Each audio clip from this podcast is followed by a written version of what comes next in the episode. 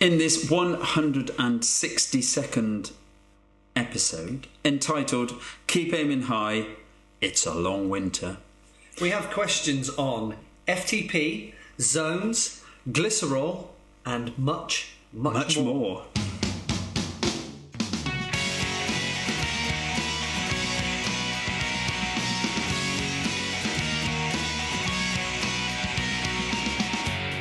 Welcome to the 10 and a half year of the Coach Joe Motorsport podcast for triathletes, duathletes, sportive riders, road raiders, time trialists, runners, mountain bikers, and every fitness enthusiast out there. Or whatever your distance and whatever your event, this podcast aims to make you smarter and faster.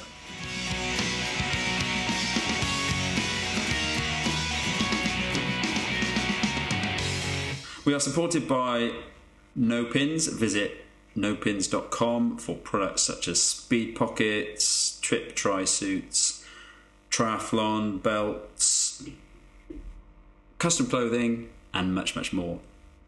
Also, visit southforkracing.co.uk for many brands and much experience. And sat next to me is a bucket load of experience. It's Martin Crocker from Southfork Racing at Southfork Racing, and I'm Coach Joe Beard, just filling in as a sidekick. I've never been called a bucket full before. so thank you very much, Joseph. How have you been? I hear you've been racing. Uh, have we done, have we done this already? no, that was the last oh, podcast. Oh, right. Uh, yeah, that was the other one we did yeah. ages ago. Yeah, yeah, yeah, yeah. Have Well, you been racing? Everybody's been racing. Everybody's been racing. Yeah, everyone, Everybody's everyone races, don't they? Yeah. Have you got something lined up in September? Maybe. As this is coming out in August, you got like, something lined up in September? Well, yeah, cross starts in September. Oh, cross starts, does it? Oh, so you're not going to be riding on a Saturday then? Yeah, still riding. Oh, still riding on a Well, Cross is Saturday. only cross is only an hour, Joe. All right. So okay. we shall, oh, our, shall shall not impede our rendezvous. Uh, so there'll be a release of some new software pretty soon, but uh, I won't say about it till it comes out. Um, I did find something that I thought was was quite interesting. It was a paper that's been out for a couple of years actually, and I'm just going to throw it in now while at the beginning because we sometimes do stuff before we get to the uh, the questions. One of the questions is actually on a piece of paper, but I'm just going to go through. It's a piece of research that is connected with pre-sleep protein ingestion. So it's having protein before an athlete sleeps in order to let the muscle adapt better.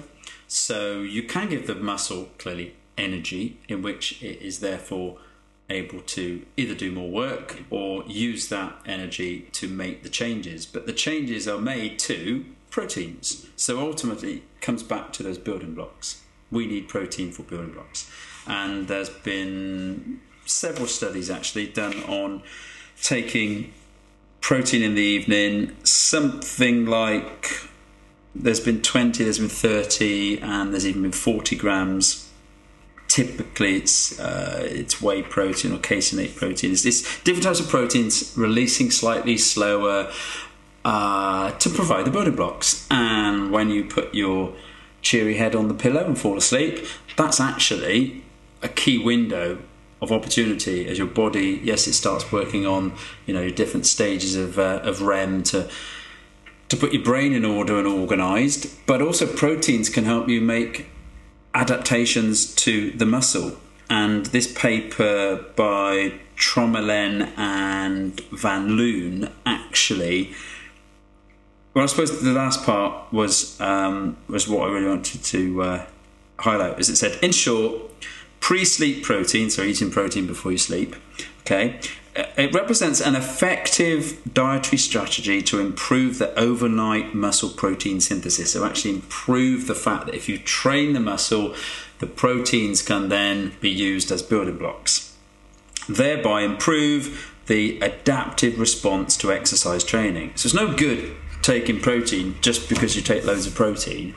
It's making the adaptive response better and that means it's actually allowing I suppose an, you know, an additional meal for many because they wouldn't you know we, we've all been told you know, don't eat before bedtime this is saying actually if you take protein very late in the day it does assume there's been a gap since the previous meal. You don't want to eat your meal and then immediately afterwards take more protein because that that's almost saying there's probably protein in the meal anyway, so you might be just adding more uh, building blocks. Now, excess protein can be eventually converted um, into sort of you know excess uh, body fat, but it's such a difficult process. Your body will use that protein in miles more ways than automatically turn it into um, you know excess body fat. It's always better if somebody's trying to make their body uh, utilize fat stores and cut down on calories slightly to increase protein because it makes you feel satiated for longer and it also also has the, the benefit that your body has to break it down in order to take what is a series of proteins, you know, that's um, it's a dairy product, it's eggs, it's meat, it's something. Break that down into the individual amino acids, and then use those for separate processes. So there's a breakdown that's a lot more energy, um, sort of, should we say, inefficient than if you take something like a carbohydrate. So I just wanted to say that because as we get to the latter stage of the season, perhaps people are starting to notice they're not quite recovering, or they've got their biggest, longest races, or they're thinking of really getting into their strength training as a process of, of off season adaptation, then protein is part of the building blocks. And so many think that they're hitting protein intake right, and you look at the sources, you know, and they're they're they're just not your baked beans on toast, your you know your, your, your peas as a major source of protein and things like that. It's like look, you've got to get high quality protein in some of your meals, and this is looking at maybe you can drop in you know a late night um, uh, you know sort of whey type drink. Um, some products are out there that already exist that allow you to um, to take a you know it's almost like having a nightcap, but it's a very specific athlete nightcap that's got high protein building blocks and Bob's your uncle extra recovery time. So as far as with just a quick recap on proteins, so there's there's a couple of different ways that you could have it. So you've got uh, whey, casein. You've got soya as well. Yeah. Wouldn't count that so. as a major protein for people to take. Um, there's reasons, but I would say go for the go for the you know. I mean, you could go for things that were high in protein. This is specifically looking at um, often they're looking at protein powders because this is an additional. This isn't saying, you know, have a protein drink instead of your supper. This is saying, right, okay, as an additional recovery um, option. Particularly, I think when people are in high training status, or perhaps they're racing really hard and then they're trying to recover and do it within a few weeks, and their body's starting to get tired. Now, at a certain point, maybe you do uh, fit the rationale that having a powder mixing it, maybe adding it to some milk or whatever, and then drinking it. You know, at that point, we're not saying that's your evening meal. No, there's no vegetables in there. There's no fiber. You're just taking protein. But as a as a one-off additional way to improve. Um, there are some reasons why some people don't take it, particularly if they've already had quite a late evening meal. So I've heard that um, from a few sources actually. Yes, you don't want to have more, more, more, but you're I suppose you're not going back to the the podcast um, last month. You're not necessarily saying this is for everybody, but it could be for people that find that they don't get enough protein in, and actually one high quality source late in the day is okay. It's not saying everything you drink and eat should be coming out of a, a tub with a with you know three scoops. Drink it. That's your breakfast, dinner, tea. Um, food would be incredibly boring. You know, it's nice to have real food. You know, real whatever food. You know, insert whatever food you really like. I think, oh, I really like eating that. Of course, we don't want to just have um, you know syrups and jollops and things like that. Jollops, we're not, yeah. real food. Different, but it's but it's you know it's a piece of research. There there are definitely other papers as, as well as that paper which have. Um, have, have come out with this idea that it, it is a way to help the body respond. And if it's, let's say it's three, four hours, well, if the person's trying to adapt, this is saying for that three, four hours, you are getting building blocks. If you consider your body to be a building site for that three or four hours while you're falling asleep your body's getting bricks to the building sites and are you always getting to the end of the day saying oh i've ate enough i've drunk enough i've got everything right and my body's responding often people that are perhaps fine to get to get the body to build muscle. I'm thinking particularly ectomorphs that seem to find putting on strength is quite difficult. This can be a way of getting another meal in. Okay, it's only you know what's um, you know 30 grams of protein is only 120 calories, but it's it's like putting all the building blocks in with no excess calories. It's perfect. It's a perfect building block for somebody that says, I don't eat another meal, but I want to put more building blocks into the body. So I think that you know there are some that find it difficult to actually um, to actually be able to get their uh, get their like um, their, their body lean mass to adapt properly to training, and a protein would come in very handy. Shall I get on with first question? Go on, do it. Yeah, I'm just trying to wait for the um, the, the iPad to uh, to wake up. So the first question I actually got on a piece of paper, which is the piece of paper I have got here, and this was from Paul. And Paul actually um, he said, uh, and I was trying to read it on this piece of paper, and it's, it was really.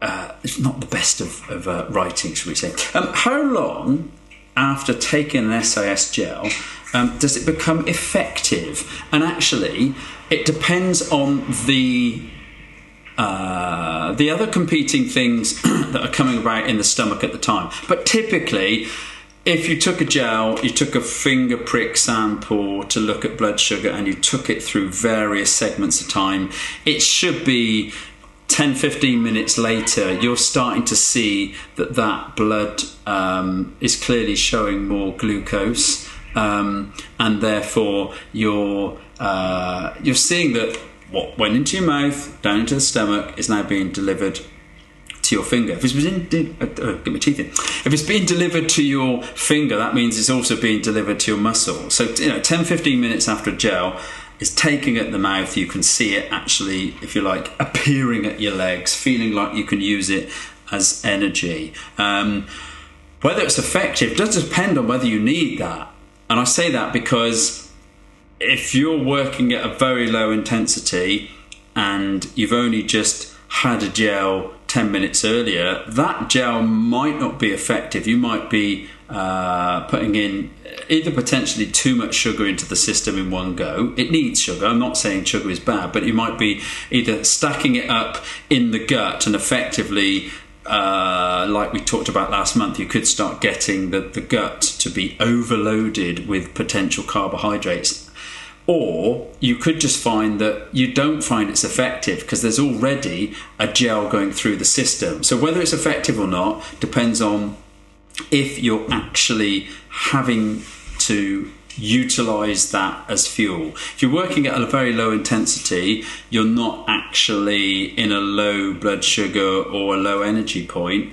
You could get by maybe without the gel. However, if we get to a scenario we've all been in and we're absolutely hanging, our legs are getting empty, we can take a gel and at the mouth you can feel almost instantaneous relief that you know that you've taken some food. And what you notice is that instantly makes your legs feel better. And you do feel it properly about 10 minutes later.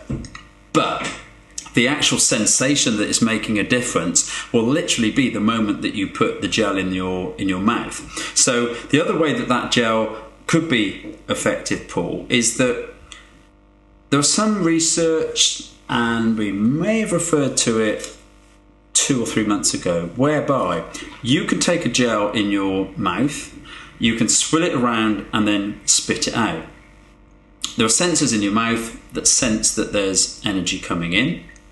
It immediately says to the higher level, your brain, the thing that's trying to basically juggle the difference between fatigue and resources that your body has and tell you whether you're actually needing more uh, fuel, whether you need to slow down, or whether you are actually in a good position and you can now do more work. The thing with the gel in the mouth is that it would be effective even though you didn't consume it and you spat it out.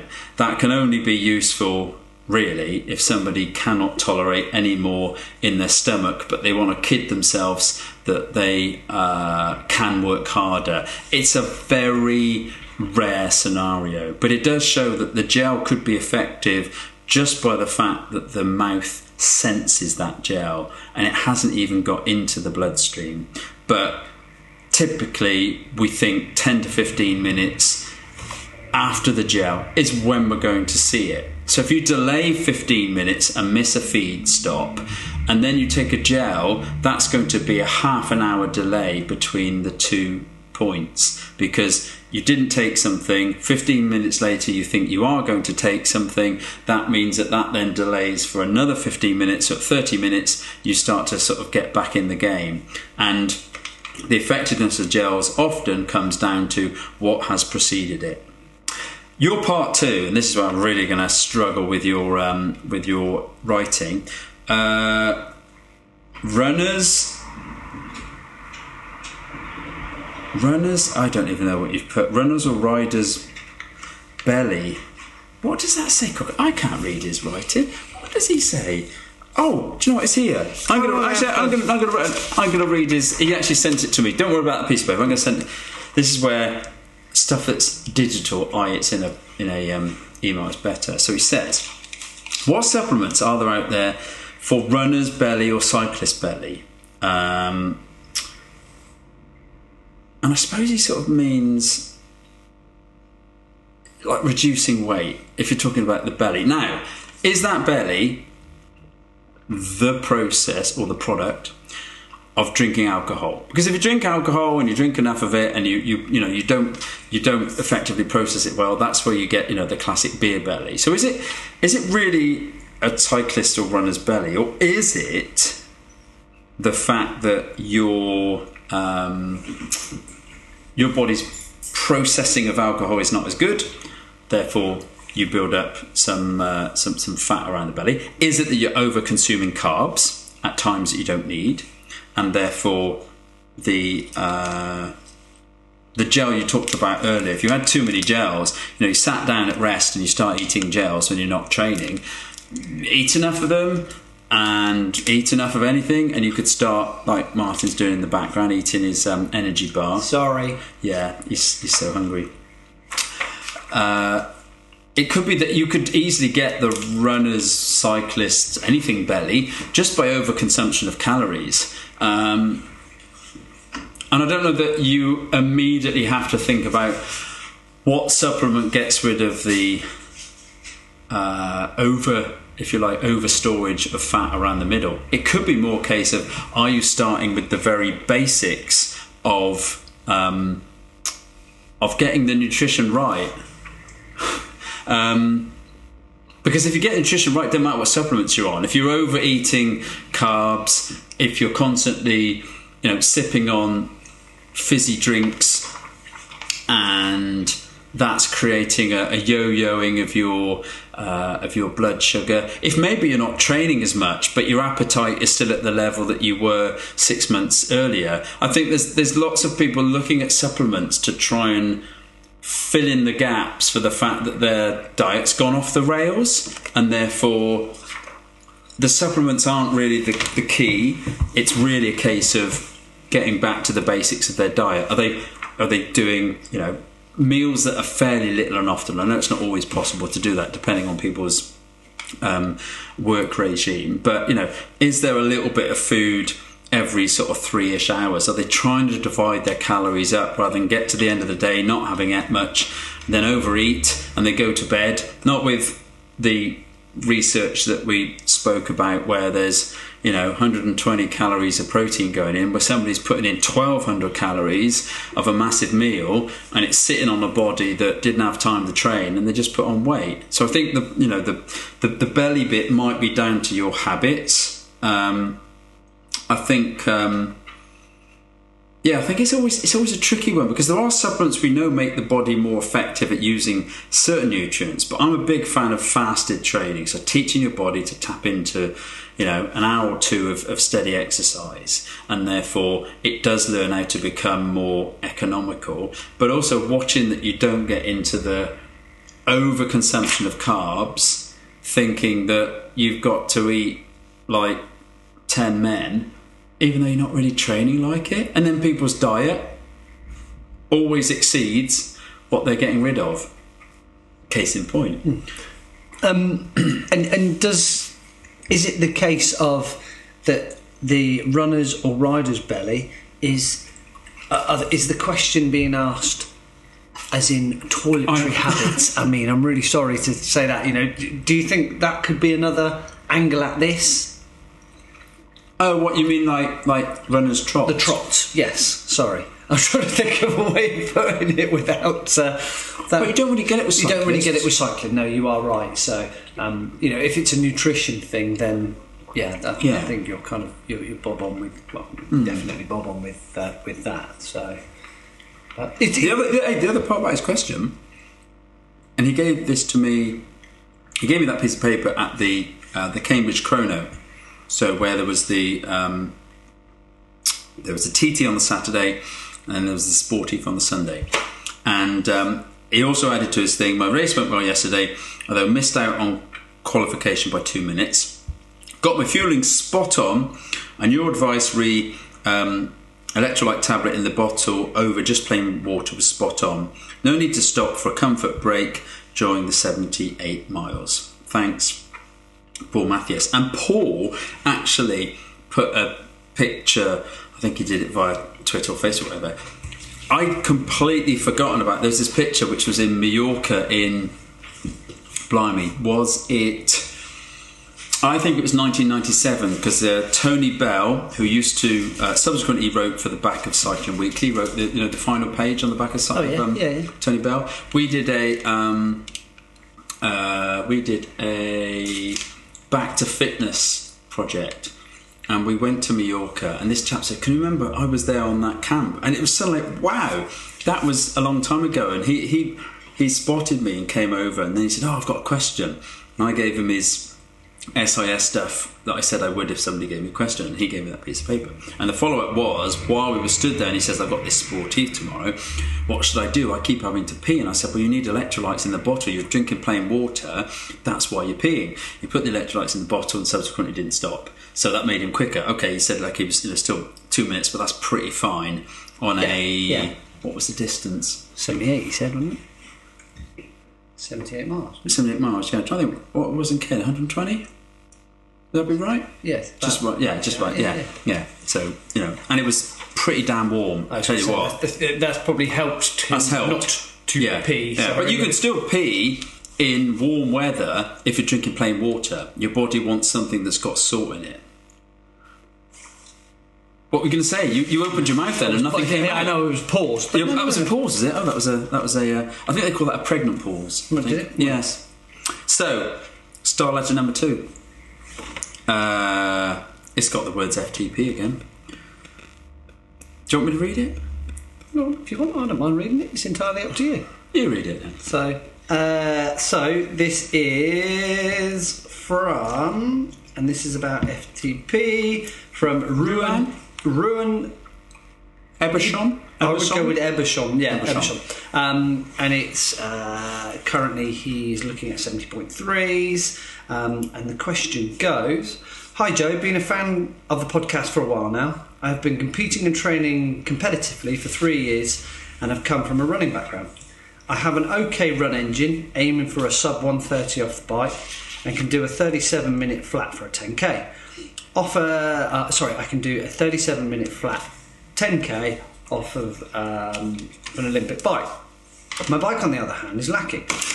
Uh, current FTP is 300, and I'm aiming for a 240 NP weighing uh, 70 kgs. This usually gives me a 2 hours 50 ish on a 70.3 hilly course with a little wind and enough left for a 130 run. Here is my question Is my run and bike engine the same? If so, they're just, is there just more development needed on the bike, or is 300 my number for life? I seem to have found 15 watts a year year on year so far. Um, is that muscle development, not poor fine tuning uh, the engine? Am I unrealistic to have a long term goal? This is I'm 37 now of 350 watts FTP. I have been doing structured bike training for two years now. So thanks so much for the help and advice. Regards, Run. I mean, it's quite an ask when you go from a 300 watt FTP to 350 watts. I'm just like, you, you've got to either find some huge gaping holes in diet, which the training has been getting by with, That's a lot because when you look at if you look at 350 at FTP, even if somebody is um, is sort of using their maximum that they're they're sort of squeezing out, you know, you're looking at that being a 450 460 watt max test.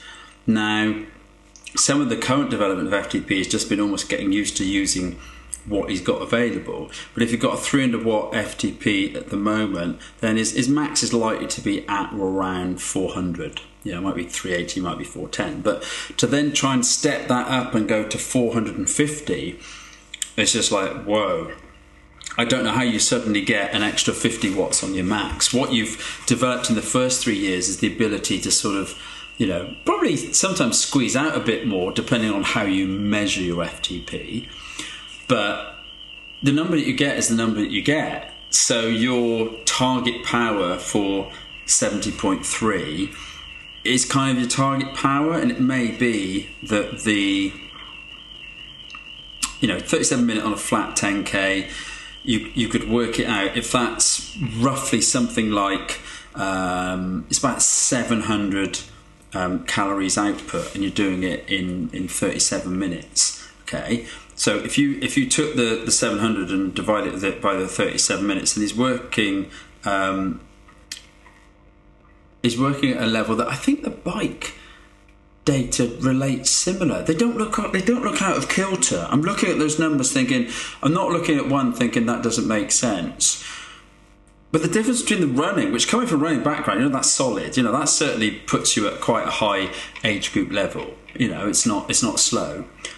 But the bike is how much more can you squeeze out the bike and the technology and the position? Because in three years, I doubt if you know it would be incredible to already be optimized into a position that you're actually getting a um, already optimized outcome from the power that you put in.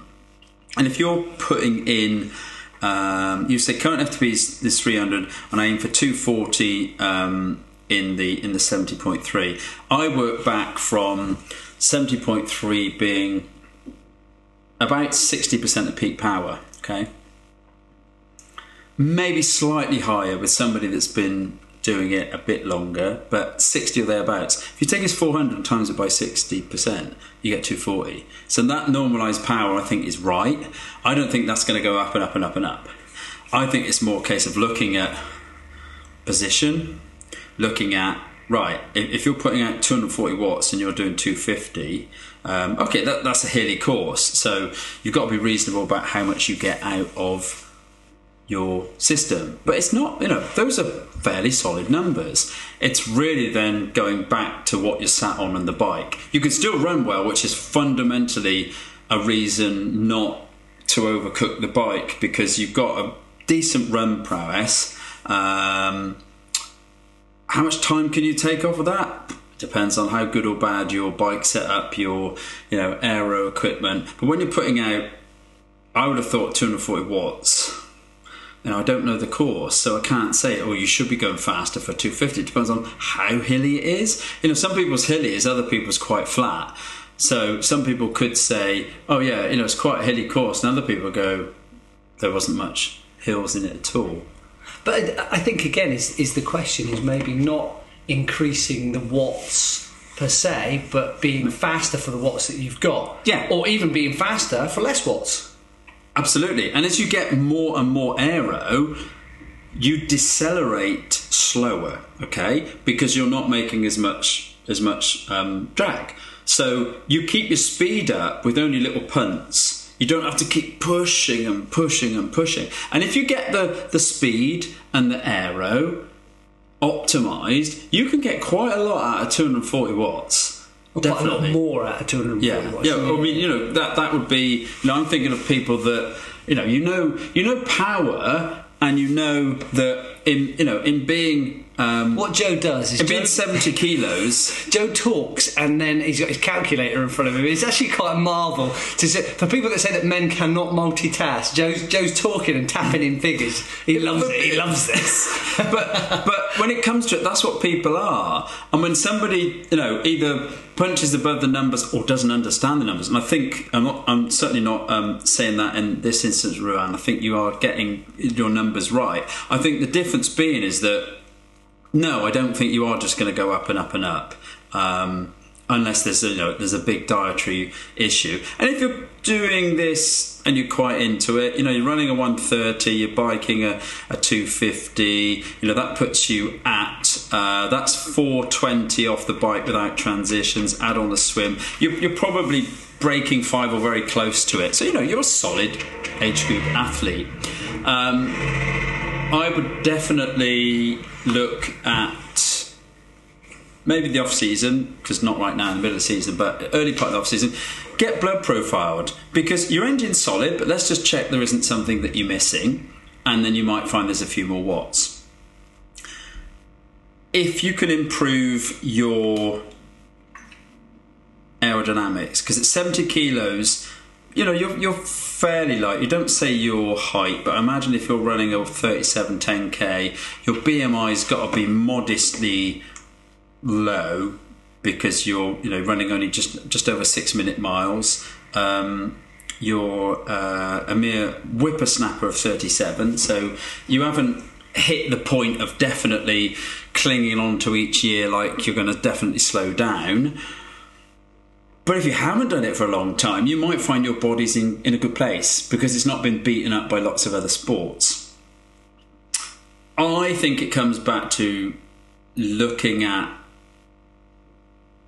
the equipment, every bit of the bike, every bit of um, you know, you, if you can stay at 70 kilos, you know, don't go lighter and lighter lighter. You've still got, um, you know, 70 kilos into your 400 watts. Means actually put yourself to an acid test and go and do some time trials because that'll tell you then not in a triathlon where you're holding back and thinking i need to do my 240 you know you should be able to work at a 10 mile time trial anything between 300 and maybe 320 watts at, at full tilt and then say, okay, how fast you now going? Because you're not looking for hilly, you're looking for fairly flat. Then you can start to realize how aero or unaero you are. Because I think, you know, a, a, a 70 kilo athlete putting out that amount of power, I would imagine might be quicker, but I don't know what this 250 ish course is.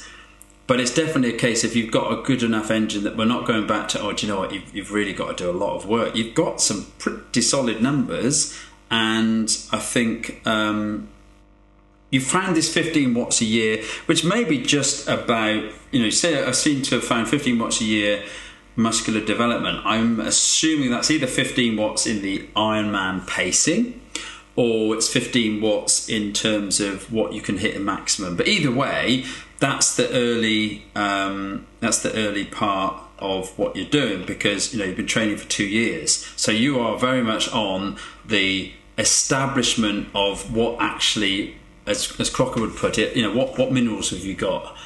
And, and that's what people do say, oh, it's gone up 15 watts. Just like, no, it has, but it doesn't just go up because you want it to. It goes up because you actually haven't been training. You train, the body starts to adapt, then you realise that you get to that ceiling limit, and people are then, yeah, delivering the same amount. And how do you get 15 more watts? Well, I'll tell you what, I bet you can find 15 watts uh, in your um, aerodynamics and in your um, your whole equipment of your bike. And it does mean it moves away a bit from the training part of the equation towards the technology. But no, nobody should ever be uh, surprised that triathlon is a heck of a lot of technology that people use. You can buy performance, and if you're getting good feedback from what you are doing, well, there comes a point where you just can't keep training more, more, more. You have to optimize your performance, and on the bike let's face it, the swim is very much about you in a three dimensional like, model within water.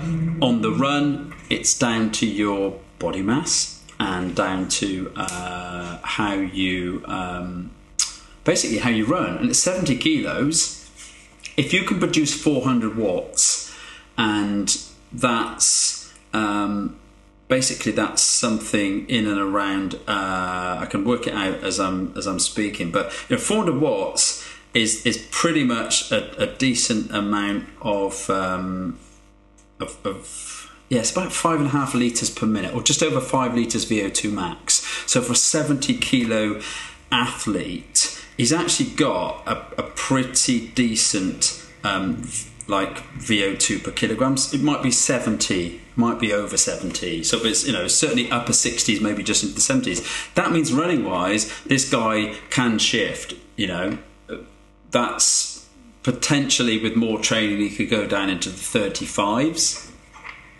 certainly that's not impossible looking at the weight and looking at the comparison between weight and speed.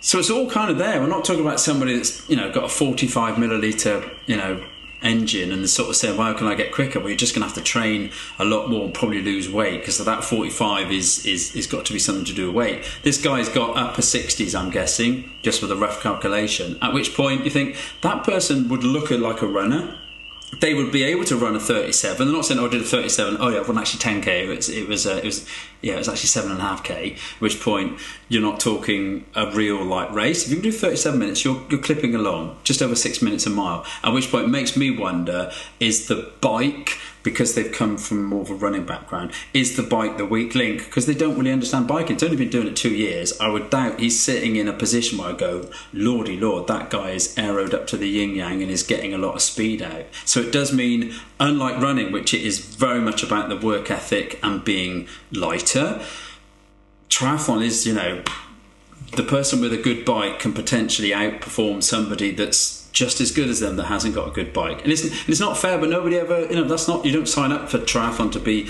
you know, equal. But ultimately, if you're a runner, the best bit about that is that you get off the bike and you are in your element. So even if somebody is good as you on the bike, you may be able to outrun them because coming from a running backwards, you know how to hurt yourself. And actually, in a triathlon, you are not hurting yourself on the bike. And I'll repeat that again. In a triathlon, you are not hurting yourself on the bike because you can't. It is too early. You can work relatively hard in places, but if you overwork, it will affect the run off the bike. And if you're going for that 240 watts and you overwork and try and do, you know, let's say, you know, 265, next minute you're getting off the bike and you're not running a 130, you're now running, you know, 136 and you're slowing down and people are running past you. So I think the numbers that are there are very good, but it does make me wonder that actually Ruan has to work on his bike technology and his position. But also just be a bit careful, and, and Ruan probably knows this as well, is the difference between power meters. So if you, if if you sell your kit, I, no one, I understand not everybody is in the, the position that I've got where, you know, most of the time, every 10 to 12 months, we sell our kit and buy new stuff for the, Yeah. for the year.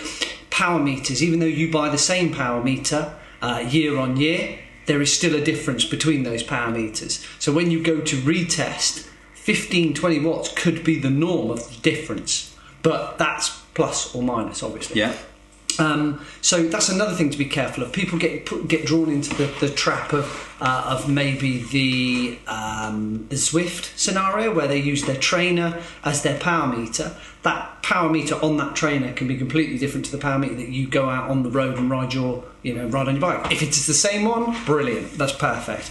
But you get drawn into the FTP thing. Yeah, So the yeah. FTP thing is oh yeah, but you know I, I had um, I had a customer a couple of years ago that was doing their training indoors for time trialing, and you know we're, we're, we're producing these fantastic figures. But as soon as they came to the TTs, and you know the they were tr- they were then racing with a power meter on their bike, going, I can't get anywhere near the figures I'm Yeah. putting out on the turbo. Yeah. And you're like, "Yeah, but how far out are you? And they're like 120 watts, and you're like, that's a massive amount. It's, it, it's got to be something to do with your turbo trainer. Yeah. You know, why are you take? Why you know, use the power meter that you race with, and then when they did that kind of uh, training with the power meter that they they race with, they went, oh yeah, yeah, the figures are a little bit skewed. So Yeah. just be a bit wary of that. Yeah, yeah. Um, you know, 15 watts gain in two years. You know, like Joe said, that's that's that is doable from a runner to a Yeah, triathlete, yeah. if you know what I mean. Or And the, and the 37 minute 10k and the 240 watts NP Add up. do sort of add up. Yes, yeah, they're yes. not they're not they're not like so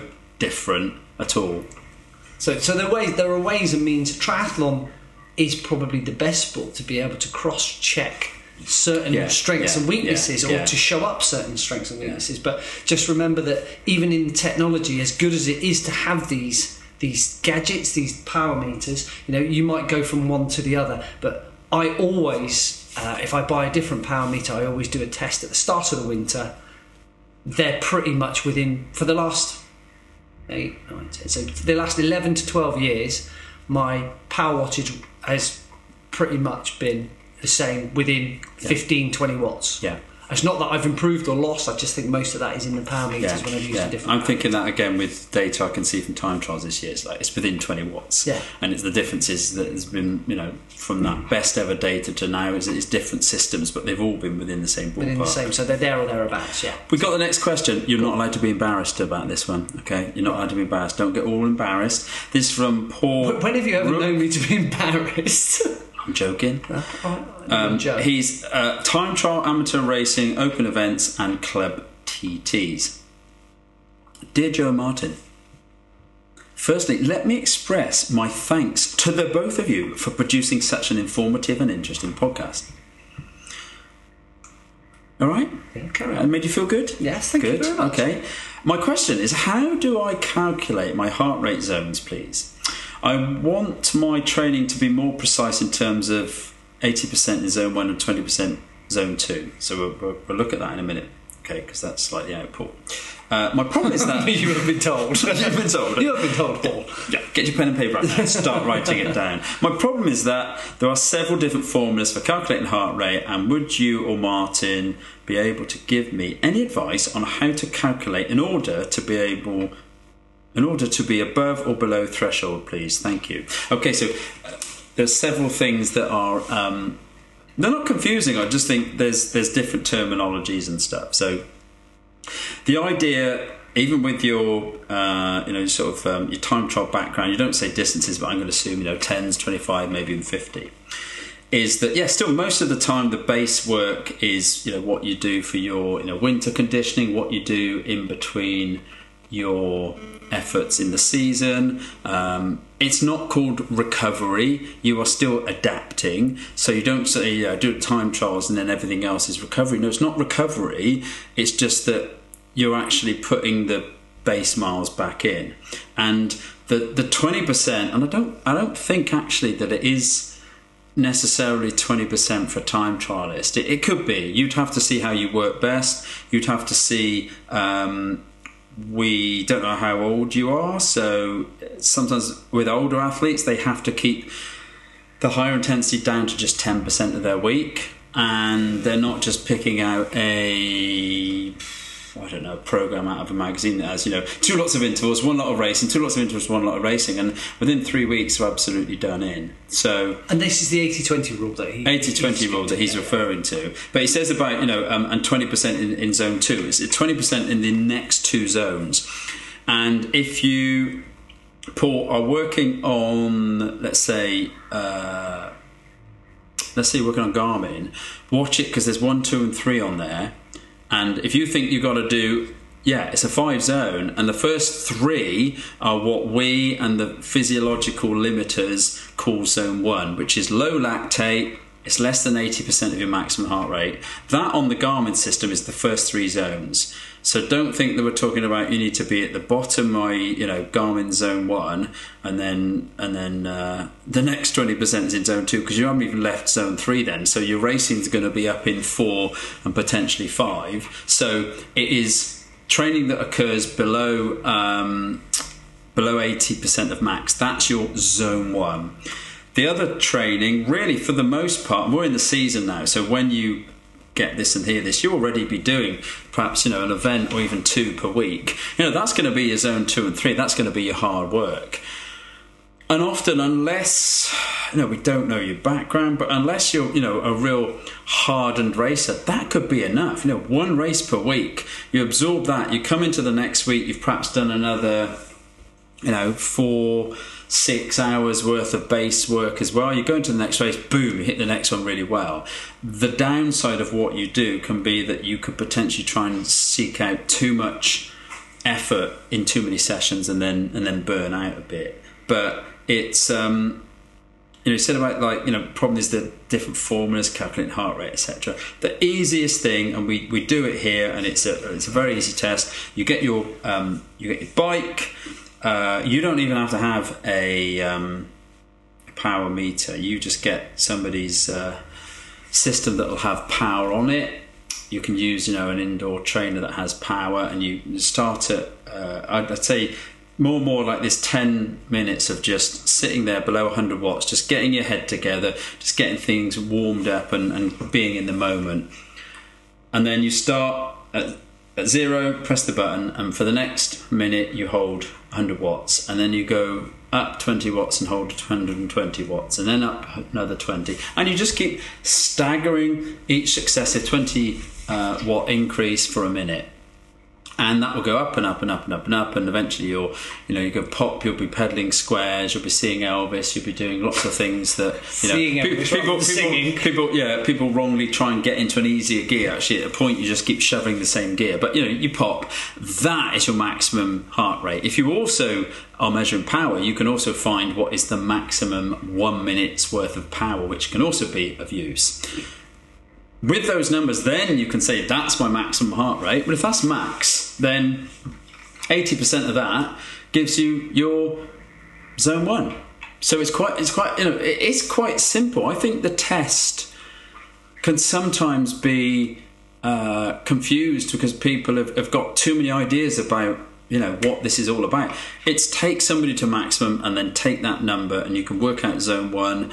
You will be racing certainly your 10s and, and 25s somewhere into the next zone two but you'll also take it into zone three either at certain sections because you're going into a, a really hard outward leg and then you've got an easy rear leg or towards the end of the event you can naturally raise the effort because you've got less time to push so it isn't like you always hold a number you can see people's power fluctuates and their heart rate fluctuates And with Paul, by the sounds of it, um, has only got a heart rate monitor. yeah because he's not Can- mentioned power Can Paul can Paul use his race if race data be a way to look at? I know it probably won't give him a max heart rate with like a ten mile time trial. It won't give them a maximum, but I've I've always done a ramp test, always done a max test. Um, to establish my zones for that Yeah. training year, pretty much. Yeah. Um, but I think a lot of people with heart rate monitors, if you aren't, you know, if, if you aren't as blessed to, to you know, and thankful I've, I've I have the money to do it, or you know, I'm in the in the, the right business to be able to get one relatively uh, cheap. So you know, Inexpensive. inexpensive entry level. Um, so I understand guys are not not skeptical, but have these. At least they have some form of technology to give them a guide. Yeah. But if you have just a heart rate monitor, can you do a max test? Is it as reliable? But you still you still got to have a work rate to work to. That's it, So that's you still you still have to have somebody's um, power system that is taking you incrementally yeah. Because you, you you know what it's like if you just rode on heart rate, it'd feel like you went up a gear harder, but you'd just be doing the same gear but at, at sort of the last level. You wouldn't be taking your effort up. And there comes a point where you go, right, I've got to start working now. Which if you were just changing gears, you could just stay at that same point, doing exactly the same, you know, 300 watts, but you're not actually shoving any harder. You're just going into a bigger gear. yeah. So you do need it. You do need power. Yeah. But you know, somebody could have a back wheel and just lend you a back wheel with a PowerTap or But something. then, even you know, if you think that there- there's probably a club that, that Paul is a member of, there's someone must have a turbo trainer there that has Yeah. power on, Yeah. and it doesn't matter how accurate that power meter is. It doesn't doesn't No, matter. no, no. It's just that you need to use it as a guide to incrementally incrementally increase your effort. Yeah. yeah, and it's quantifiable, isn't it? Pretty much. Yeah, and then you get, you know, you're riding on heart rate. You therefore get that max. Uh, you So heart rate and power. Sorry. Yeah, so that max, you know, that max, you can take eighty percent of the max to give you the top of zone one. You can also you can also take that max and say okay, and you probably already have the numbers anyway because you've got a heart rate monitor and you're racing. But around seventy, what would it be? No, around sorry, got my numbers wrong. About sort of 87, maybe 88% of that number you could hold for a 25, might be slightly lower. Um, sometimes people can hold it a bit higher. For 10, you might hold nearer to, you know, 89 or 91% of heart rate. Just depends how much somebody's pushing their system. But that's happening somewhere up, very upper two into zone three, which is racing. So whereabouts it is just depends on your form. You might find early season you're just about above threshold, but you can't hold the whole thing. Get to this point in the season, and virtually the whole ride you can be absolutely on it, and and right up into you know very top of zone two, perhaps spending most of your time in zone three with higher heart rates. That doesn't change where zone one is. When you go back to do your base work a couple of days later, that still comes back down, and that still means that you don't race yourself to change your zones, like the chap said very much Yeah. earlier. I think it's in the was it in that in the last podcast last about you know yeah. constantly changing it. No, because actually the zones don't change. What he can do might alter in terms of In pushing it up, yeah. but the the downside of heart rate as a as a metric for the racing is that. Also, see hot days. Having just had a really hot day here, and heart rate was way up, but it was no more effort than something two weeks earlier where it was considerably colder. And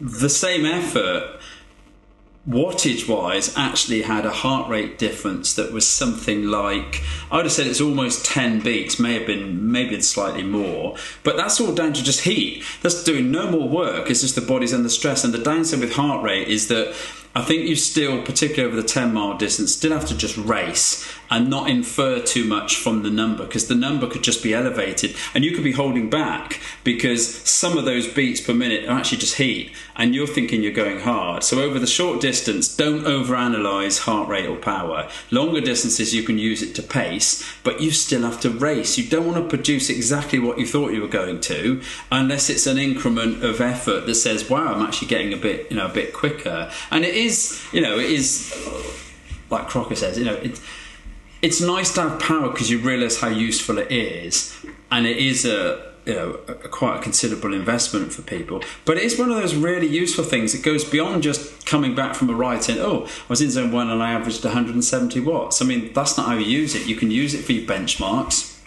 You can definitely do specific uh, pacing strategies to just see whereabouts can you up your effort if you're doing a, an indoor time trial. They don't do too many of those because you want them to actually be outdoors. So you can do almost like a lab type scenario because you've got power meter, which is what they do with pro athletes. They test them on a power meter to see how much they can produce.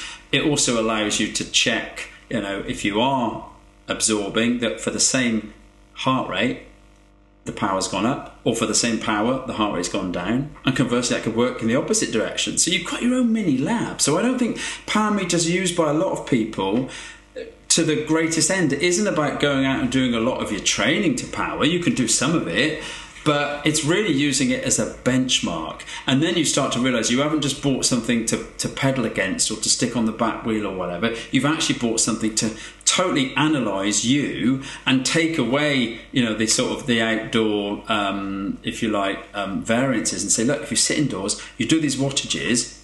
I know for certain wattages, if I get certain rates thinking, blimey, I'm fit, and then six months later go, oh, blimey, that ain't very good, is it? you know, and you think, well, that's the difference between being in form and being in the winter. But it all comes from not, well, how many hours have I done, or how do I feel? It's like, what do the numbers say? If that wattage, what am I getting? And that's the beauty of it. It stops people questioning themselves just based on, have I done enough training, or how do I feel about myself right now? And you just look at the numbers. And I think with, you know, with time trying to be very much about power versus aero, you've also got the chance of using your aerodynamics and tweaking stuff to say, okay, if I use a bit of uh, a strip of road and I test, you know, position changes and I test equipment, you can actually work out whether you're getting quicker and more economical. Not all done at race speed, but just saying, well, I put in the same work, but with that helmet and that suit on, I was actually quicker, and I went the other direction, I was quicker still. And you can eventually find um, which is what I found this year, that you're putting in similar powers to some previous times, but the tweaks that you've made, that you've calculated what it should be worth, ends up making that difference. You say that amount of watts should make me quicker, and because you can measure the work, you're never questioning, oh, am I really pushing the pedals? You're like looking at the aerodynamics and saying that change would make this difference in time. Bingo, it does. It does. And I think with with Paul, it it might be. Have you got um, like a test protocol kind of? Uh, Yeah, we've got sheet that we've got that send? sheet that you know the, the sheet that we say do do Yeah. this this and this. So It yes, might be worth sending to Paul just in case he's got um, guys at his club or guys that Yeah. he knows that can maybe help him out with that. Yeah. You know, even if his you know his his partner or someone so can stand. Joe to do. I like I like creating to do lists for Joe. Um, I think you know that that would be the help, and at least then, you know, Paul can have a look at wattage to heart rate, etc., etc., Yeah, and yeah. you know, it, it will become more of a norm.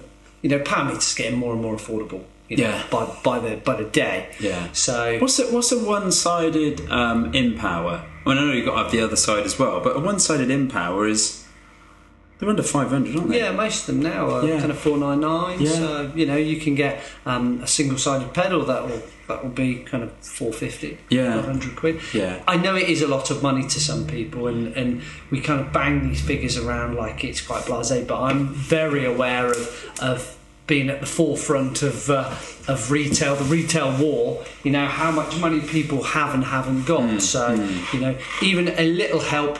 Heart rate, if you if you genuinely just want to stick to heart rate, brilliant. But to, to get these zones set up properly, to get the most out of your training, you will just need the help of a Mm. of someone that you know, someone that you train with, a friend you know have got has got something that you can incrementally increase your Yeah. effort as you do these tests, and then your heart record your heart rate and power. And you won't wear it out, will you? Because you're not. We're not saying go out on every session. A lot of base training, you refer back to the heart rate monitor. You just ride on heart rate and go, yeah, I'm below. I don't know. Let's say you've got a 150 top of zone one. Yeah, I was. I was out there below 150. Did two hours. Job done. You don't need to know what the wattage is. That's irrelevant. Yeah. You know, that's just that's that's using a bit of kit that should really stay on the race bike and be used maybe as a benchmark a couple of weeks later to see okay at, at 50 uh, sorry at 100 150 200 250 300 watts your heart rate's dropped you know four beats across each point oh that's good you're you're getting um yeah you're getting fitter and um, you're not wearing it out but you are using the the uh, the pedal the wheel the crank whatever as a as a yeah as a lab. It's more a lab than it is kind of like a training tool. I think that's that's where things go wrong because people like constantly to have those figures attached to the bike and Yeah. oh yeah I just did a ride and, and averaged you know 220 watts for my four hours. You're like well you know what what you what you want to look at is the training effect. People ignore the training effect that they need to have the nutrition the recovery you know and, and, and the benefits of doing that. I can see it for the hard super hard efforts that you want to get to, to, to like you said put the icing on the cake. Um, but i think sometimes most of the training can be done by heart rate. Yeah. especially if you've been using a power power and a heart rate monitor together for a few years you know roughly where you need to be Yeah, for yeah. that. So and it's very rare that, that, that any of us race I mean, I certainly don't race on the mountain bike with power, No. but I do race with heart rate, and I very rarely look at it. You know, I can go. I'm going as hard as I can go yeah yeah yeah at yeah. that point. Yeah. So and the heat and the terrain and the nervousness and the technical aspects. I mean, the numbers are just so out anyway, aren't they? Yeah. you know, Yeah, that's it. Plus, you can't look at that and also look at the oncoming tree. well, that's it. and you can't look at your heart rate and go, "Oh, you know, I, I need to go harder," because surely that's as hard as you can go. Absolutely. If not, you're not racing. So. So, um, this was from uh, this was Twitter. Next question. Uh, this was about glycerol. I'll explain that in a minute. And it was from uh, Mr. Ali Bongo, who actually did one of our early reviews that's up on uh, the iTunes website. Several times that, because we changed the feed, several times the number of people that put reviews got scrapped and it went again because the feed changed. It's a technical thing to do with the um, the feed of the zone, but his is one of the like most uh, early versions, I think, of review on the current uh, podcast page. Just because sometimes, for whatever reason, it gets deleted. But he gave us a question and he said. Um, with this hot weather, is it worth revisiting the glycerol loading and the research to support it? Now, glycerol is, most people know glycerol, basically the major constituent in um, cough medicines. So that's glycerol, glycerin. And it's actually technically a carbohydrate, but it's it's got a very uh, it's got a very um, interesting property, which is it actually um, attracts water. It attracts. I'm going to say off the top of my head, twenty.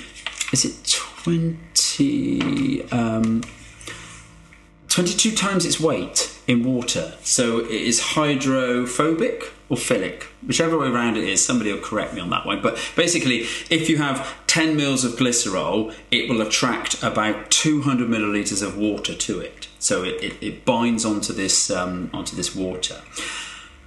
But what it does, and years ago, and this was this was something that I put in 220. This has been used, this has been tested. I've done it in triathlons like Nice, Hawaii, all over the place. Uh, basically, you take in glycerol, it drags extra water into your body to the rate of about. I think you can drag in about another 700 milliliters of water into your body. So you go up 700 grams, so you're 0.7 heavier, okay? But you've got that water in your body, not in one place. You, your gut doesn't suddenly expand, and you've got this great big uh, bolus of water in your in your stomach. It actually glycerol goes throughout the body, so you get 700 grams heavier. Okay.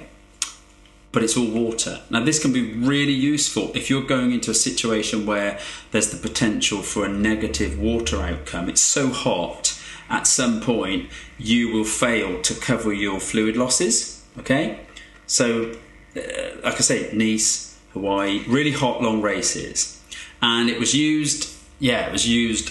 Uh, I co-invented a drink in the '90s called Hydro Eight, which we used. We had loads of people using it. It was, it was, you know, and then, and then, uh, then people, yeah, they used it, but you know, things come and go, and um, eventually, WADA banned it, and they banned it because they thought it was possible to use glycerol to mask uh, diuretics and other things by suddenly soaking in water uh, very quickly after an event where the athlete had, or when the athlete was using diuretics and then suddenly uses it to cover up the use of diuretics. So it was banned for a few years, and the moment it was banned, I took the fact sheet off my website, the article off my website because it was then banned, and people asked me, and I said, can't can't do it anymore. It's been banned. It's a you know it's banned. It's come back on as of the first of January 2018. They basically said actually it's not anything that's um, you know dubious. It doesn't doesn't mask uh, the use of uh, diuretics, so it's back on the list. Um, how specific it is to people, I would say very very very specific. They used it uh, on track race, and they used to just take a a teaspoon or two of it and, and basically coat the back of the throat because it, you know that's what cough medicine does. So when you're really working at high intensities, I remember Graeme Obree giving me this tip. When you're really breathing hard and you get that rasping, I mean, some people can get their throat to bleed. I mean, they breathe so horrifically hard. Um, it coats it, and the trackies used to do that, but they weren't dragging in water. They were just protecting the throat because they were just about to go hell for leather, you know, hour records, things like that. Now, uh, long races, hot races. There was research done by the US military so that they could have soldiers increase the water level. They could go out for longer on their sorties and then come back again because they had basically more water. I got a paper years ago from the um, British Olympic Association. It's actually somebody got it for me. It was um, it was a top secret one, and they were using it for the marathoners to basically uh, improve their performance. But this is likely to be. It's funny how Alistair actually um, uh, Mr. Ali Bongo Alistair, how he asked about it because it's potentially going to be in peak performance because now it's back on the OK list. We were thinking of doing an article in peak performance about it and going back over and revisiting it because it is it is known about. It's just that for a lot of scenarios doesn't really need to be used. It's only when fluid losses are going to be horrendous uh, yes, you start off 700 grams heavier, but if you're carbo loaded, you'd start off maybe a kilo and a half heavier. So it just allows you to soak up more liquid. Whether it's worth um, doing it in this hot weather, it can help to rehydrate. So you can get fluid in if you're if you're suffering from just not being able to like drink enough and retain it. there has been research with both glycerol and creatine combining the two together to call what's called hyperhydrate. You increase the body's hydration level. It's hyper, it's above normal levels. And it's now perfectly legal, but for most, unless you're doing a specialist event and you need to find out about it, for most people it's, it's something worth reading about, but you probably don't need to do it. But if you are doing a very, very hot event and you need to find out more, then it's best to contact me via the, the normal channels, I think is the best way to put it. But good good question, actually, Ali Bongo, because it's um, very, very relevant now. So relevant for racing or relevant for training? Yeah, relevant for racing because, you know, in training you can always, yeah, you can slow down, you can get used to, you know, taking on board more fluid and, and uh, in racing there comes a point where often people will have a negative fluid uptake, they will they will find that they're um, they're um, able to uh, they're able to take in a certain amount of fluid, but the losses are going to be um, higher. And if you get to that point and it's really hot, you get to a point where the losses are so detrimental. Unfortunately, you're um, you're in a um, they kind of call it like a you know a, a, a, negative fluid scenario and it doesn't get better now if it's not super hot you're okay but if it gets hotter and hotter, and hotter and you're trying to go and your body hasn't got enough liquid you will slow down so i think we're going to see it being revisited a bit more it's certainly, as I said, very specific to certain race scenarios. For most people, the nearest they're going to get to glycerol is actually doing, um, you know, cough medicine in the winter when they've got a, you know, tickly throat. But good question, very relevant because it's now back on the menu. Finally, question five. Question five. Shall I read it? Go on. Uh, this is from this is from Paul. Um, I've only got uh, at Paul09 and he says, um, blah, blah, blah, Does he? Yeah, yeah no, I don't know, what, I don't know why he starts it like that. Normally, Dear Martin or Dear Crocker. Right. What are your top tips for an FTP test? This is all about FTP tests this month, isn't it? Um, indoor, outdoor. Uh, how do I pace myself for a 20 minute test to ensure I don't either overdo it, likely, or underdo it? Also, you referred to training zones in past podcasts. Are these heart rate or power based? How many zones? Thanks. Well, that's, that's in a short question. There's a lot there.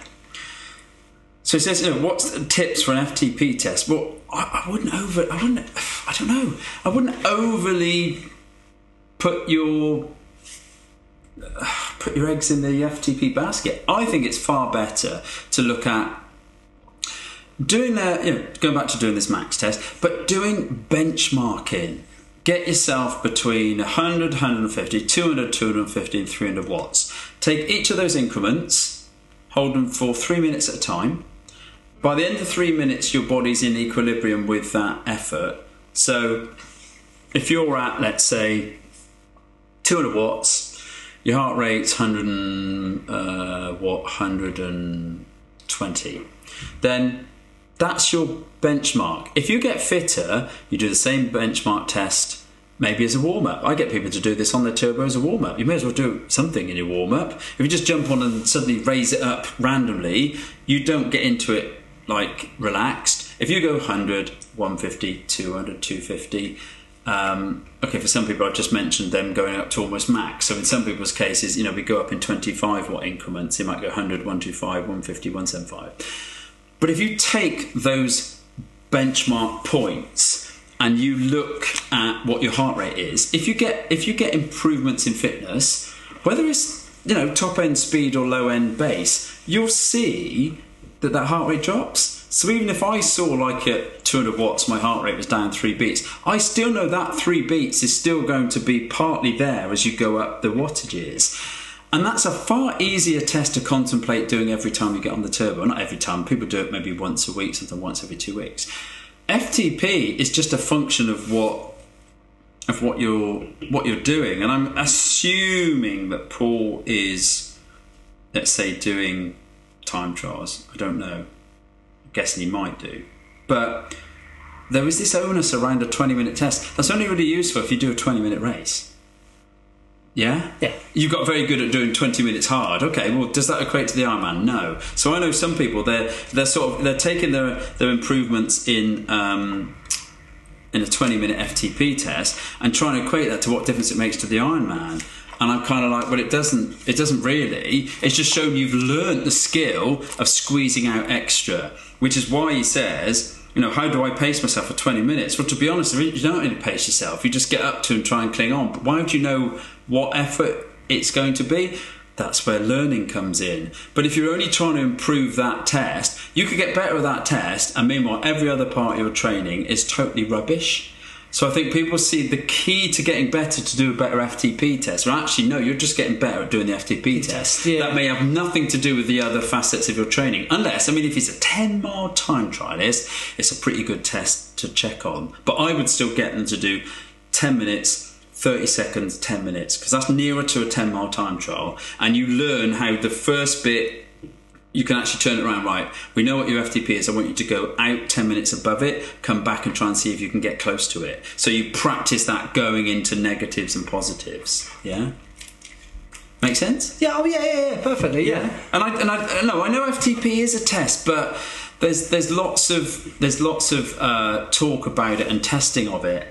In terms of you know how robust is it as a training method, it's not. It's just telling you how good you are going for 20 minutes and how, and how well you've actually practiced going hard for 20 minutes. And as you get better at doing it, you're squeezing out the last one or two watts. But that doesn't make any difference to what else you do for other durations. So it's almost like, you know, don't almost be like on a bike saying to somebody, ride a bike, and then say, know, well, how, how long can you go no handed? I mean, you might be able to go no handed and do it for a mile, but that don't mean you're any better at actually riding the bike per se. You might be a little bit better at balance and you've and you've learned that, and there'll be a tiny crossover, but it's not the key to getting better. The FTP twenty isn't the key to getting better, and I think people have got totally. It's, it's like it's one of these hanging baubles that they're all looking at and getting totally mesmerised by. It's like you're looking in the wrong place. But again, I think this may be the kind of Zwift thing, this Zwift era, where you know everything is concentrated on the FTP. You know, Yeah. increasing your FTP and you know the training you have to do to increase your FTP. So, um, but sometimes I think just a decent, good old max test. Get those figures on the board and then start training in the zones is probably more relative, I should think, from that point of view. So, Yeah, I mean it's it's it's a you know it's a fair question. Um, because he does says, you know, you refer to training zones in the past, are these heart rate and power? Well, heart rate and power zones refer, you know, there is a direct comparison. If you are, you know, if you're doing your zone one, you are probably anywhere between 40 and maybe as much as just in some people's cases they can be at 60% of peak power. But the thing with that is that somebody will try and stay in zone one and do as much power as possible, which now means they're right at the top of zone one. That's not where that's not where you train in zone one. So power and heart rate combined together, like we said earlier, you go out and stay in zone one. If that's your base work, don't worry about the power is. Yes, you might go out and use your power to do over geared work at a low cadence. You might practice some um, efforts of eight seconds to spin up. You might even do some specific intervals of you know 30 seconds at 500 watts with a four minute recovery. But that's very different to going out and every time you train. Being dragged into this whole kind of Strava and oh my wattage is higher than a week before thing, it just means actually you're trying to squeeze out more and more out of every session, and that isn't the right way to train. And there is a, I mean, I, I can always actually um, follow up with Paul and sort of say, I don't think that's the same Paul, by the way, um, because you've had Paul, Paul, Mark, and Mark. They're not the same, but I think you can know how the two compare, but there's not really a way to spread them apart and to say, no, I want to do my base, but I want to ride at you know 75% of power in my base. You can't do it. 75% of power is roughly your threshold. So if you're riding at threshold power, you'll be at threshold heart rate. Yeah, yeah, that's it, yeah. Unless you're doing it at 50 RPM, in which case you might just squeeze into zone one. So instead of being at you know 87% of heart rate max you're just squeezing it down to um, 79 because the low cadence is dropping the cardiovascular load Yeah. yeah but you're still not really doing anything different so i think there are ways in which the two things combine but you've got to you've got to understand what is it you're trying to get out of the training by looking at that metric. Are you looking at power when actually you're only trying to stay in the heart rate zone, at which point power doesn't help you? Or are you trying to produce a certain amount of power and then seeing, okay, what heart rate do I get for that power? Well, that's that's different again. That's that you know. I, I, I think people they are connected to one another, but you don't have to try and like have both of them in the same conversation. If you go out in zone one, don't worry about the power is. It'll probably be between 40 and 60% of, of, yeah, you might have a spike that is so brief that you don't go out of zone one, but I don't mean that's that's your power. Your power will land 40 to 60% of peak power. And actually, it doesn't want to be 60%. That's trying to squeeze something out. You probably want to be at 40 to 50% of peak power. That'll be enough to stay in zone one. And actually, don't look at the power because you'll want to squeeze the power up. Whereas the zone one is about coming down off the top of zone one and being lower. So those are diff- different mindsets. One's about squeezing it up, and one's about yeah, squeezing it that's down. That's the thing, yeah. Yeah, but it's a good question, and I think I think if you can simplify things, um, the beauty of, of working with power and heart rate is they should make things easier. What we don't want is for people to be bamboozled by all these numbers. And you get people and they are so over confused about stuff and they haven't got all the time in the world and they, they haven't got enough data to pull upon and to have the you know, yeah, I might do my calculations on the calculator because that's I know how they all figure. Yeah. And the moment somebody says a number that doesn't fit, I'm like, no, something's wrong there. That is not possible. Because you know how they should like triangulate with one another. And if if you try and overthink a session by looking at the power and you should just be concentrating on skill. It's a base session. You're not thinking about pushing harder. You know, you're perhaps thinking about the souplesse of spinning really efficiently and coming away and go, God, I was pedaling really well. How much power are you doing? I don't know. it's irrelevant. You know, it's going to be what it's going to be. Yeah. It. Um, I, I think sometimes now, you know, I'm, I'm all for having the metrics to measure everything, but you need to take the correct measurements at the correct time Yeah. for Yeah. what you are doing. Otherwise, you just get big data. You just get almost data that's just um, Data overload, Data, you? oh, absolutely, data overload. Um, we've had really good questions the past couple of months, and I think you know it invariably comes down. If somebody asks us what's the fastest wheel, you know what what what do you think is the best way to um, you know to do intervals? We're we're probably not going to be able to give you the answer, but I think when people give us these scenarios of I do this and what do you think, I think we can give them our advice and and it also it, it makes me check what I'm thinking and it brings me back to thinking about what clients ask. And actually a lot of it is about just clearing up some of the confusions that people sort of they know bits of it but they don't really know how to put it together. And like you said, it, it, it's confusing because the information is coming at you every which way. So it's not coming from your bike computer; it's coming from your teammates, or it's coming from your club mates. It's it's it's coming from an article that you've read. Um, whereas everybody goes, "Well, I thought I should be doing this," but then Dave down the road says I should be doing that, or or Susan's popped in and, and she started to. To, to use this, is this any good? You kind of know what you should be looking at, but concentrate on Yeah. what you're looking at Yeah. is correct. Yeah. That's that's Yeah. is as good at information as you can get. So What, why I brought this magazine in was this was this was um this was the first article that I ever did for 220, which is why I brought it in because there's a picture of um, didn't they want that slate back? yeah they do yeah yeah it's um it's really heavy actually. I must have I must have done it with a with like a pickaxe I think to have written the things, but it was um, This was September. 1992. Well, I'm going to go with one. There's an but but and, and it's and it's and it's to do with blood sugar. Okay, I'll take a picture of it and put it in the, the Twitter feed. But it's blood sugar and what happens to blood sugar um, to do with exercise. Whether you have um, basically whether you have no um, there's another dotted line there. Whether you have like a high blood sugar. Whether you have a low blood sugar, whether your blood sugar really plummets, depending on what you feed people, and then how they they all rode at like sixty percent of power, which is top of zone top of zone one, and then you look at okay, give them a standardised breakfast, what happens to it, and the, the you know it was part of my um, degree dissertation, but the question was, what do you prefer in the morning? breakfast, bonking, or glucose. And it was whole. It was the whole. Yeah, yeah. They, they thought of the, the clever title. Um, not me, you didn't, not did me. you? yeah, I wrote, I read it back and went, oh my god, Oh, what have they done? What have they done? No, This no, is a no. serious Yeah, piece. No, no, no, no. But John John Lilly, who's um, who's actually got a lot of the two twenties now.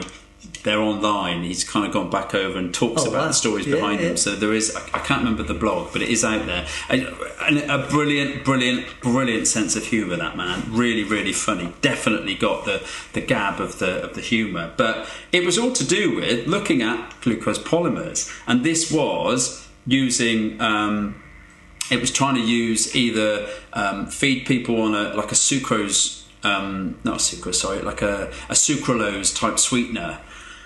So they thought they were drinking something sweet, but they weren't. Versus people that were actually taking polymer. They'd all had breakfast, or in some cases, one of the scenario there was no breakfast and you just had to ride. An interesting thing: people that were always used to then eating and going straight out the door, when you gave them nothing and they had to ride, some of them couldn't finish. And it's amazing because they were fit guys and they were just having to do something that the week before when you fed them, they could do it. And it was the first time I'd done something to do with glucose polymers. And I thought because we were talking about it Yeah, um, in yeah. the previous one, and that was taken, that was um, basically the blood glucose level taken every five minutes to look at what happened, and that was the 90 minutes at 60%. But this, this magazine's virtually untouched, isn't it? Oh yeah, this is yeah. Do you know what I um I I had a load of them and I gave them to a mate and he's been stored. He stored them for like Oh, wow, really? years. Yeah, yeah, yeah, yeah, yeah, yeah, yeah. We won't talk about that result. I'll talk about that result offline. I, Yeah, want, I want to say something interesting about something else that was in there. Um, but once again, thank you. This has been uh, another uh, another podcast where we yeah really appreciate the, the questions, um, particularly one Paul that gave me at the Corona. There's other ones I'm going to sift through because sometimes you have to like not do exactly the same question that we've done a month or two before, and sometimes the questions are too repetitive. I'd rather them be a bit different than you know somebody say exactly the same question as the one before. Um, keep the reviews coming. Um, please send any awkward questions or things that are of um, of uh, of a nature that Martin Of delicate able nature? of delicate nature to Martin. Oh, no, Uh, I- I- Martin. am at doing agony? Yeah, yeah, Martin, Martin, Martin Agonian at. Um, follow on Facebook, Instagram, Twitter, also at Southport Racing. Thank you very much for listening, and remember, train smart. And have fun. That's the one.